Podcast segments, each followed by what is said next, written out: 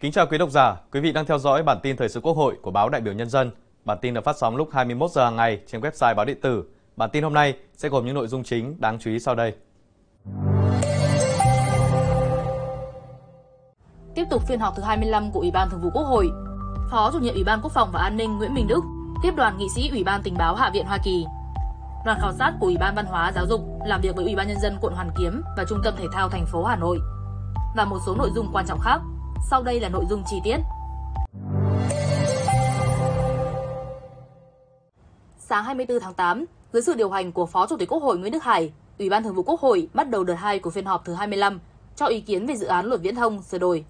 Qua thảo luận tại phiên họp, Phó Chủ tịch Quốc hội Nguyễn Đức Hải khẳng định, Ủy ban Thường vụ Quốc hội cơ bản thống nhất với quy định về quỹ dịch vụ viễn thông công ích như dự thảo luật theo hướng tiếp thu, giải trình, hoàn thiện của Ủy ban Khoa học, Công nghệ và Môi trường. Đề nghị cơ quan thẩm tra phối hợp với cơ quan soạn thảo tiếp tục giả soát, hoàn thiện các quy định về quỹ, bảo đảm công khai, minh bạch, có căn cứ để kiểm tra, kiểm soát.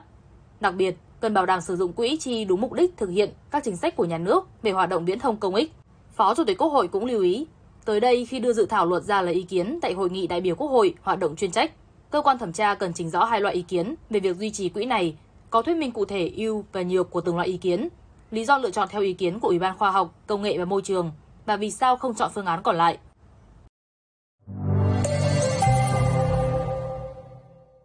Sáng 24 tháng 8, dưới sự điều hành của Phó Chủ tịch Quốc hội Nguyễn Đức Hải, Ủy ban Thường vụ Quốc hội xem xét thông qua dự thảo nghị quyết của Ủy ban Thường vụ Quốc hội quy định về các cơ quan thanh tra được trích một phần từ các khoản thu hồi phát hiện qua thanh tra sau khi nộp vào ngân sách nhà nước. Phát biểu kết luận, Phó Chủ tịch Quốc hội Nguyễn Đức Hải nêu rõ, Ủy ban Thường vụ Quốc hội cơ bản thống nhất về các quy định về các cơ quan thanh tra được trích một phần từ các khoản tiền thu hồi phát hiện qua thanh tra sau khi nộp vào ngân sách nhà nước. Riêng đối với việc đề xuất tăng mức chi do còn có hai ý kiến khác nhau nên để bảo đảm thận trọng, Phó Chủ tịch Quốc hội cho biết sẽ tiếp tục xin ý kiến Ủy ban Thường vụ Quốc hội và Chủ tịch Quốc hội. Ủy ban Thường vụ Quốc hội giao trách nhiệm cho Ủy ban Tài chính Ngân sách phối hợp với Ủy ban Pháp luật tiếp thu và xin ý kiến Chủ tịch Quốc hội, các ủy viên Ủy ban Thường vụ Quốc hội để hoàn thiện dự thảo nghị quyết trước khi trình Chủ tịch Quốc hội ký chứng thực ban hành theo quy định. Chiều 24 tháng 8, tiếp tục chương trình phiên họp thứ 25, dưới sự điều hành của Phó Chủ tịch Quốc hội Nguyễn Đức Hải, Ủy ban Thường vụ Quốc hội đã cho ý kiến về việc giải trình, tiếp thu, chỉnh lý dự án luật kinh doanh bất động sản sửa đổi. Phát biểu tại phiên họp, Chủ tịch Quốc hội Vương Đình Huệ đề nghị cần giả soát thêm nội dung về hệ thống thông tin nhà ở và thị trường bất động sản trong dự thảo luật để quy định sao cho đầy đủ, đáp ứng yêu cầu phải có hệ thống thông tin thị trường. Chủ tịch Quốc hội nêu rõ, dự thảo luật hiện mới đang quy định trách nhiệm của Ủy ban nhân dân tỉnh, thành phố trực thuộc trung ương và không có quy định về trách nhiệm của Ủy ban nhân dân cấp dưới như cấp huyện, cấp xã. Qua đó, đề nghị các cơ quan hữu quan phối hợp tiếp tục giả soát kỹ lưỡng nội dung này, có quy định trách nhiệm của các cấp khác hay không, hoặc ủy quyền có được không.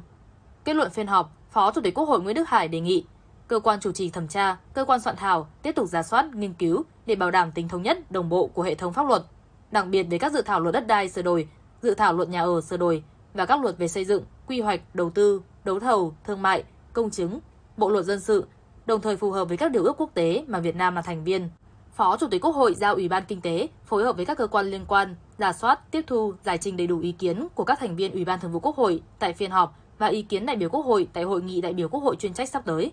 Lấy ý kiến các đại biểu Quốc hội, các cơ quan, tổ chức, cơ quan để hoàn thiện hồ sơ dự án luật trình Quốc hội xem xét thông qua tại kỳ họp thứ 6. Chiều 24 tháng 8, tại nhà Quốc hội,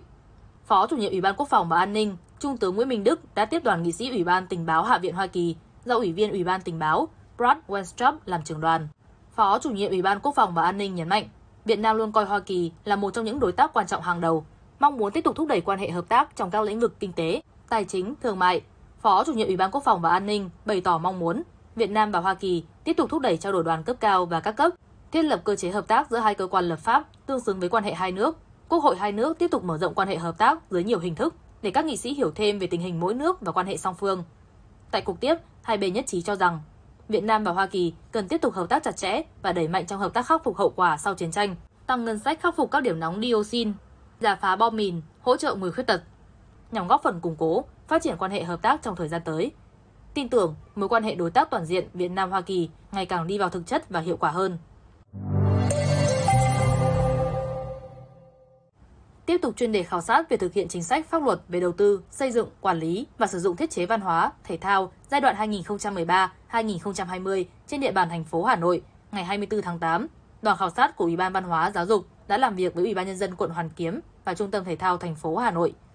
Đoàn khảo sát chia sẻ về những khó khăn, vướng mắc của các đơn vị trong đầu tư, xây dựng, quản lý và sử dụng các thiết chế văn hóa thể thao, đặc biệt là vướng mắc trong cơ chế quản lý, sử dụng tài sản công khiến các đơn vị không thể liên doanh, liên kết cho thuê, kinh doanh dịch vụ. Đoàn khảo sát đề nghị thành phố Hà Nội có cơ chế đặc biệt để đầu tư, xây dựng, khai thác các thiết chế văn hóa thể thao trên địa bàn, kết nối với các thiết chế văn hóa thể thao của trung ương, bộ ngành, tạo điều kiện cho người dân địa phương được tiếp cận thụ hưởng. Bản tin hôm nay xin được kết thúc tại đây. Cảm ơn quý vị đã quan tâm theo dõi. Xin kính chào tạm biệt và hẹn gặp lại.